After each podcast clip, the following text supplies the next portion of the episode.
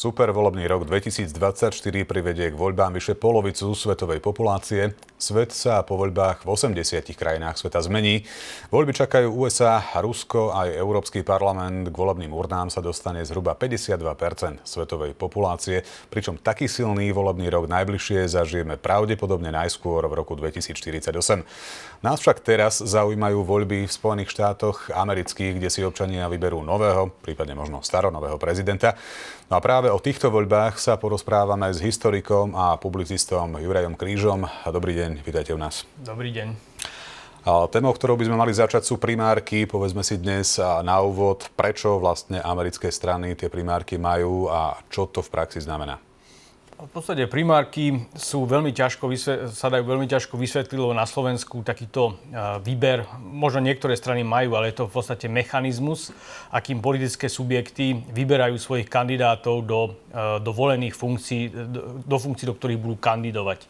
Teda inými slovami, e, každý kandidát, ktorý chce e, byť kandidátom za demokratickú stranu napríklad, alebo republikánov, tak či už sa uchádza o pozíciu nejakého lokálneho poslanca alebo nejakého poslanca e, lokálneho štátneho, e, štátneho senátu, lebo každý z 50 e, štátov má ešte vlastnú legislatívne zložky, tak musí prejsť primárkami. Inými slovami, uchádza sa tam viacej kandidátov. Ide vlastne o snahu zapojiť čo najväčší počet aktív, ľudí, aby participovali na tom demokratickom volebnom procese, na tom výbere. Dobre, skúsme si to predniesť trošku do takých našich mm-hmm. reálí. U nás potrebuje kandidát 15 tisíc podpisov. Mm-hmm. V prípade, že chce byť niekto americký prezident, aké podmienky, respektíve musí splniť nejaké podmienky na to, aby bol súčasťou primárok?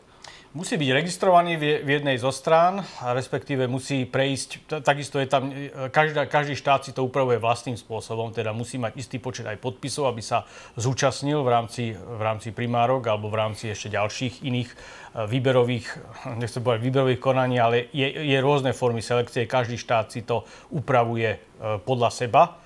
Takže ne, neexistujú nejaké univerzálne pravidlá. Ale ak chceme, ak chceme zobrať alebo porovnať to so slovenskými reáliami, tak si predstavme, že pokiaľ by naše župy alebo naše samozprávne kraje mali väčšie kompetencie, tak by každá organizovala primárky pre politické strany, ktoré, kde by sa uchádzali o pozície župných, komunálnych poslancov, poslancov Národnej rady, by sa uchádzali jednotliví kandidáti. E, samozrejme, musel by zložiť nejakú kauciu, musel by zložiť nejaký počet podpisov a v tej chvíli sa stanú súčasťou primárok, potom prebieha primárková kampaň, na ktorú musia robiť ten eh, fundraising a na základe toho sa teda vyberajú potom títo kandidáti ďalej. To znamená, že e, dajme tomu začali byť niekde v Žilinskom kraji, náhodne by si to tie, tie kraje určovali a pokračovali by sa naprieč celým Slovenskom, pričom výsledky z jedného kraja môžu ovplyvniť šance toho ďalšieho kandidáta v iných krajoch. Preto sú tak dôležité tie primárky e, v štátoch Hampshire a, a Iowa, pretože tam tie primárky e, sa konajú ako prvé.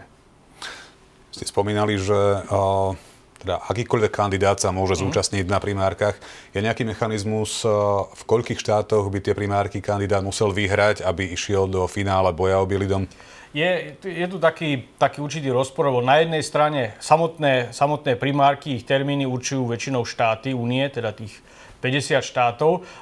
Zároveň ale aj republikáni, aj demokrati ako politické strany majú e, špecifické pravidlá na každé primárky, kde istý počet delegátov, tzv.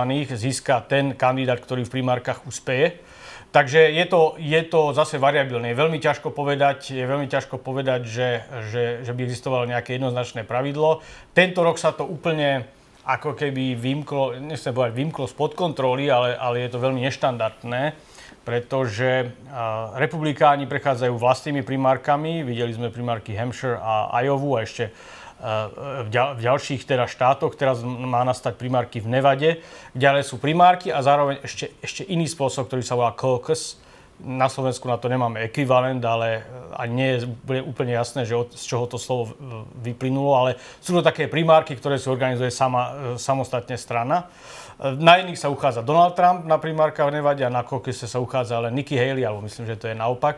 Čiže veľmi ťažko, veľmi rád by som vám odpovedal presne na tú otázku, veľmi ťažko hľadať nejaké jednotné pravidlo pre to, ako sa konajú tieto. Ale, ale princíp je taký, že ide o výber kandidátov z dola, teda inými slovami, aby sa, aby sa čo najširší počet občanov alebo registrovaných členov strán participoval na tom politickom procese. Ak sa rozprávame o primárkach a o kandidátoch na prezidenta, zväčša sa objavujú mená len z táborov demokratov, prípadne republikánov, ale Môže nastať situácia, existuje šanca, že e, americkým prezidentom sa stane niekto úplne iný? Je to, je to vysoko nepravdepodobné. V minulosti, e, v minulosti skôr tretí kandidát ovplyvnil, ovplyvnil výsledky volieb vo vzťahu k tomu, že odčerpal jednému z tých dvoch dominantných kandidátov. Naposledy to bolo v roku 92. Teraz nehovorím ale o primárkach, hovorím už o voľbách. Samozrejme aj iné strany okrem republikánov a demokratov majú svoje, svoje nejaké zázemie, štruktúry a členstvo. A bol to Ross Perot, eh, podnikateľ, ktorý tým, že kandidoval, tak odčerpal hlasy úradujúcemu prezidentovi Georgeovi Bushovi staršiemu. Na základe toho zvíťazil vo voľbách eh, Bill Clinton. Podobne ešte kedysi veľmi, veľmi dávno, v roku 1912 sa stal prezidentom Spojených štátov Woodrow Wilson, lebo sa rozčiepil eh, hlas republikánov medzi obhajujúceho prezidenta Tafta a medzi, a medzi a predchádzajúceho prezidenta Theodora Roosevelta, ktorý ako keby z trucu začal kandidovať, e, lebo bol nespokojný, nespokojný s tým, ako jeho nástupca vykonával svoj úrad. Takže stávajú sa aj také, ale nikdy ten kandidát tretej strany úspešne, e, nebol úspešný v tých, v tých konečných voľbách. Dobre, dá sa odpovedať na to, prečo to je tak, prečo sú naozaj tí top favoriti a kandidáti na post amerického prezidenta z týchto dvoch konkrétnych strán? Tak sa to rokmi ako keby eh, eh, vyvinulo. Tieto strany majú oveľa lepšie zázemie, majú aj historicky, aj tradične vytvorené štruktúry, ktoré, ktoré už žijú vlastným životom. V podstate na Slovensku v porovnaní, alebo v Európe, v porovnaní so Spojenými štátmi je to povedomie alebo to angažovanie sa v politických stranách oveľa nižšie. Tam tie politické strany majú aj tú, povedal by som, spoločenskú funkciu, že majú ako keby spolky alebo spoločenské kluby, to, čo u nás môže byť spolok záhradkárov alebo, alebo ja neviem, nejaké športové, športové záležitosti, tak v Spojených štátoch to má aj tento, tento aspekt. A časom sa, sa vykryštalizovali tieto dve strany, na ktoré sú určité voličské skupiny naviazané. Uvidíme samozrejme, čo bude v najbližších rokoch ale principiálne tento systém, ktorý existuje možno od, eh, od 80. rokov 19. storočia, respektíve potom ako skončila občianská vojna, tak ešte nejaký čas bude fungovať. Vráťme sa k tým primárkám. Demokrati si zmenili kalendár primárok, potrebujú však súhlas republikánov. Štandardná alebo neštandardná situácia podľa vás? Je to neštandardná situácia. Vlastne od 70. rokov sa zvykli konať najprv v tej Iowa a v New Hampshire primárky demokrati eh, argumentujú tým, že oveľa, oveľa viac zohľadňuje alebo zodpovedá demografickému zloženiu Spojených štátov práve Južná Karolína. Je tam viacej farebných uh, Američanov, teda, uh, teda ľudí, ktorí majú hispánsky alebo afroamerický pôvod. Oveľa viacej to reflektuje rastúcu, teda, teda mladú populáciu, aj príjmové skupiny a podobne. Zároveň ale republikáni argumentujú tým, že oni chcú ísť podľa tej, toho pôvodného rozdelenia, teda začínať v Iowa a New Hampshire, ktoré ale ani zďaleka až, až tak nie sú, nekopírujú vlastne celé Spojené štáty. A zároveň do toho všetkého ešte majú čo povedať aj, ako som už spomínal, že je to naozaj podobné, ako keby u nás ak, ak, akýmkoľvek politickým stranám organizovali priamo samozprávne kraje e, termín na konanie tých vnútrostranických volieb, tak musí má čo do toho ešte hovoriť aj samotný štát Južná Karolína.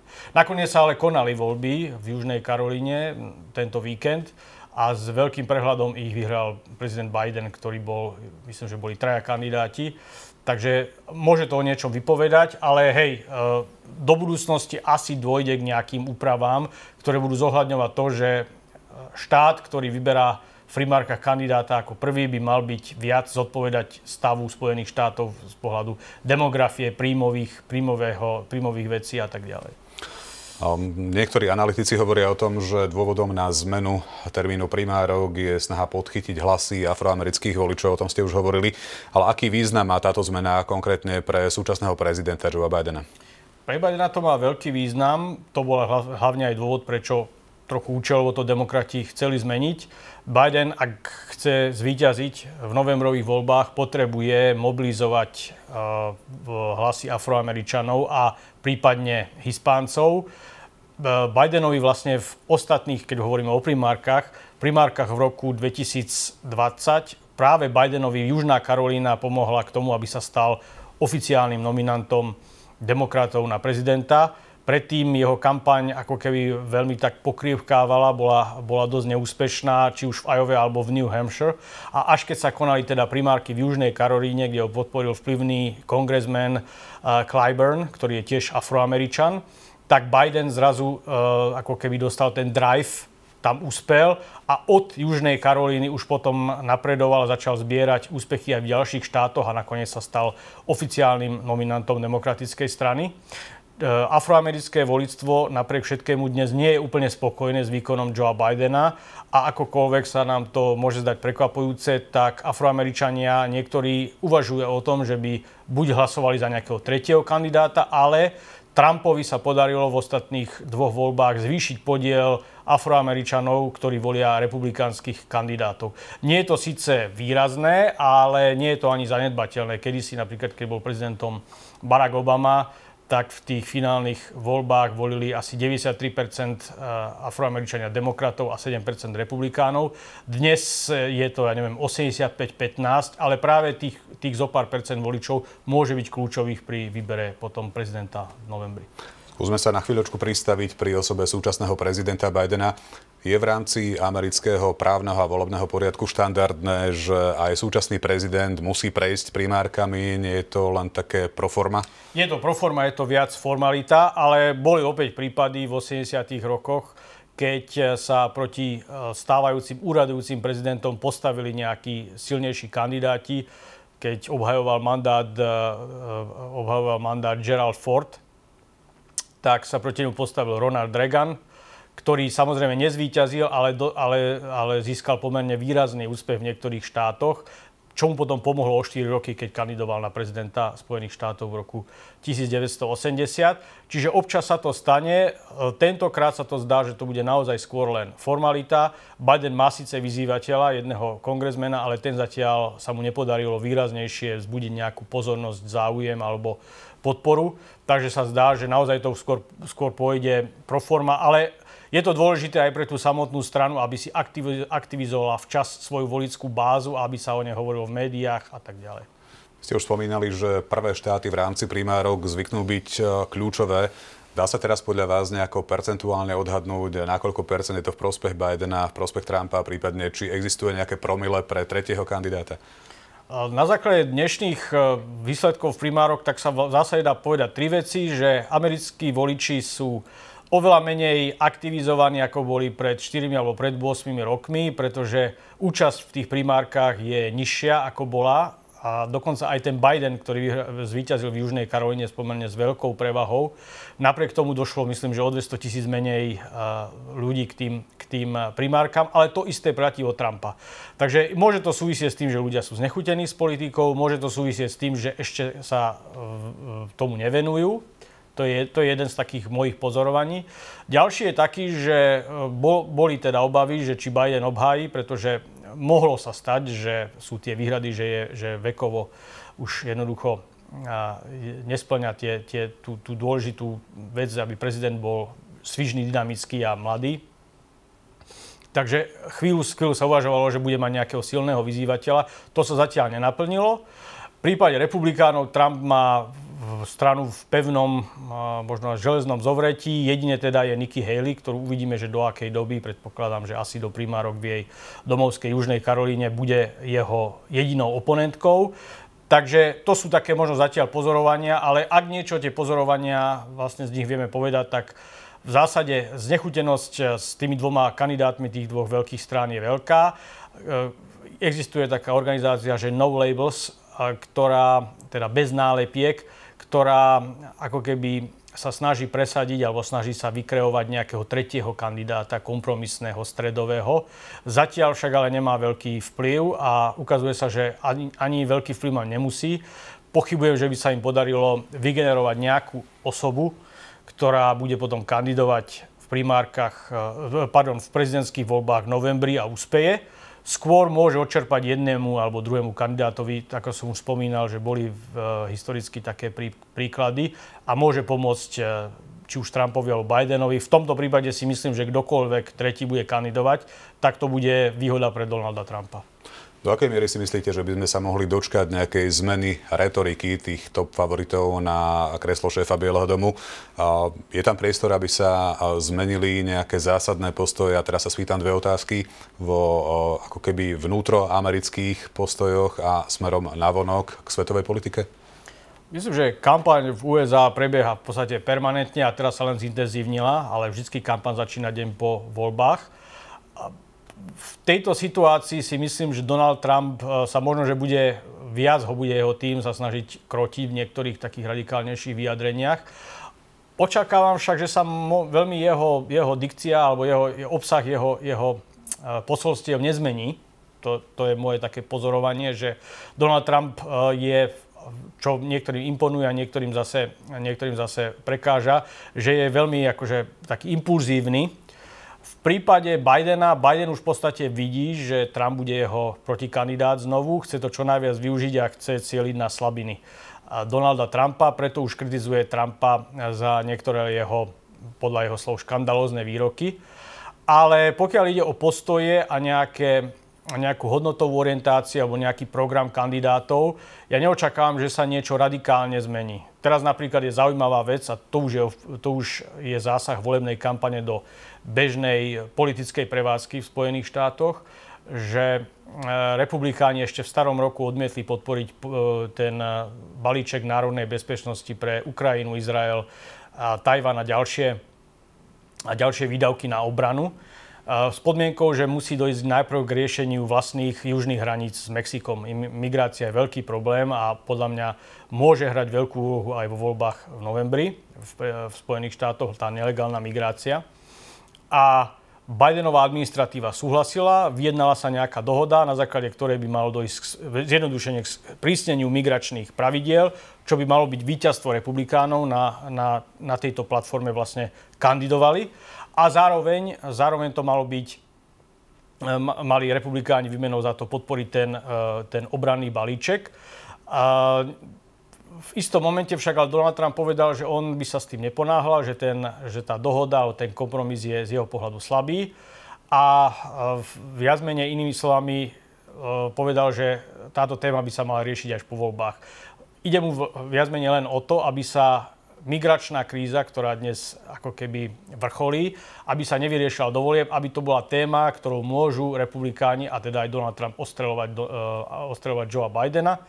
A ukazuje sa, že preto som hovoril, že Trump má stranu pevne v, v rukách, pretože ako náhle takýmto spôsobom zavelil, tak sa zošikovali republikáni najmä v snemovni reprezentantov, ktorí povedali, že oni tiež odrazu, že nevidia dôvod na schvalovanie toho balíčka, že je podľa nich nedostatočný, respektíve nedokonalý a odmietajú, odmietajú ďalej o ňom diskutovať. Takže to už je jeden z, jeden z tých prí, príkladov, kde volebná kampaň aktívne zasahuje do nielen domácej politiky, lebo sa neschváli migračný balíček, ale aj do zahraničnej politiky, lebo sa neschváli ten balíček národnej bezpečnosti. My sme už, pán Kríž, spomínali uh, ako keby uh, to naladenie afroamerických voličov, ale nespomínali sme jednu zásadnú skupinu, a to sú Američania arabského pôvodu, ktorí majú pomerne jasný postoj uh, k palestínsko-izraelskému konfliktu. Ako títo voliči podľa vás môžu zamiešať kartami? Uh arabskí voliči sú, sú eh, v Spojených štátoch, v niektorých štátoch viac zastúpené ako v iných, ale pre Joea Bidena to môže byť nepríjemné, pretože arabskí voliči ho vo veľkej väčšine podporili v roku 2020, hlasovali vlastne proti Trumpovi, pretože Trump mal oveľa ešte agresívnejšiu eh, retoriku, pokiaľ išlo o záležitosti ohľadom Blízkeho východu, moslimského náboženstva a podobne. Dnes je situácia trochu iná. Vieme, čo sa udialo v Gaze, čo sa deje na Blízkom východe. Biden eh, zaujal veľmi silný proizraelský postoj, hoci teraz sa snažia Spojené štáty Izrael eh, nejakým spôsobom usmeniť k tomu, aby došlo k nejakému eh, pokoju zbraní a k nejakej dohode o rukojemníkoch, ktorý, ktorý Hamas uniesol. Každopádne ale s tým, s tým zbudil nevôľu v rámci arabskej komunity v Spojených štátoch. Tu už vlastne odpovedám na vašu otázku. Táto komunita je napríklad zastúpená nadpriemerne v štáte Michigan, ktorý je ktorý je vlastne jeden z tých swing states, teda ten štát, ktorý jedne, jedni voľby volí republikánov, jedni voľby volí demokratov a aj podpora tejto komunity môže byť kľúčová, alebo jej nepodpora môže byť kľúčová. Čiže ak aj zostanú doma, tak môže to ovplyvniť Bidenové šance napríklad v štáte Michigan alebo v niektorých iných e, štátoch, e, kde je arabská komunita e, výraznejšie zastúpená. Na druhej strane Biden sa rozhodoval medzi zlým a horším riešením, pretože zase väčšina jeho voličov podporuje politiku podpo- proizraelskú alebo podpory Izraelu. Takže pokiaľ by zase sa snažil získať podporu arabskej komunity, je možné, že by stratil zase proizraelsky naladených voličov demokratov. Skúsme na záver váš taký osobný typ. Prenesme sa do obdobia 20. január 2025. Kto podľa vás bude v tento deň inaugurovaný za amerického prezidenta? Predpovede sa ťažko robia, najmä keď sa predpoveda budúcnosť. Naozaj si netrúfam, pretože do tej doby ešte je ešte vlastne 9 mesiacov do volieb. Môže sa ešte veľa toho udiať. Vieme asi, že to bude Môžem vám povedať s, takým, s, takým, s takým nadhľadom, že to bude človek po 70 a bude to abstinent, lebo obidvaja títo kandidáti, aj Biden, aj Trump, sú abstinenti, alebo minimálne to o sebe tvrdia ale viac, viac neviem povedať, naozaj nechcem typovať, lebo dovtedy sa môže ešte strašne veľa vecí uh, udiať v prospech jedného alebo druhého kandidáta alebo v neprospech. Uvidíme, aká bude svetová situácia, aká bude situácia s migráciou, aké budú ceny pohonných hmôt, či sa ten trend, že sa americká ekonomika intenzívnejšie ozdravuje viac ako Európska únia, či sa potvrdí, alebo či, či dôjde k nejakým zmenám, či Amerika náhodou ne, nesklzne do recesie, hoci je to nepravdepodobné. To všetko môže ovplyvniť výsledky volieb. Ja si ale osobne myslím, len dovolím jednu vec si povedať, že odpor voči Trumpovi na jednej strane môže byť silnejším faktorom ako ako skepsa z Bidena a z jeho veku a z niektorých jeho chýb, ktoré mohol vo svojom úrade urobiť. Ale či to bude faktor, to ešte len uvidíme. Asi ale pravdepodobné, že budúci americký prezident bude zároveň aj bývalý prezident. A to je, to je, to je skoro isté. Ďakujem pekne. Našim hostom bol publicista Juraj Kríž. Ďakujeme a pekný zvyšok dňa želám.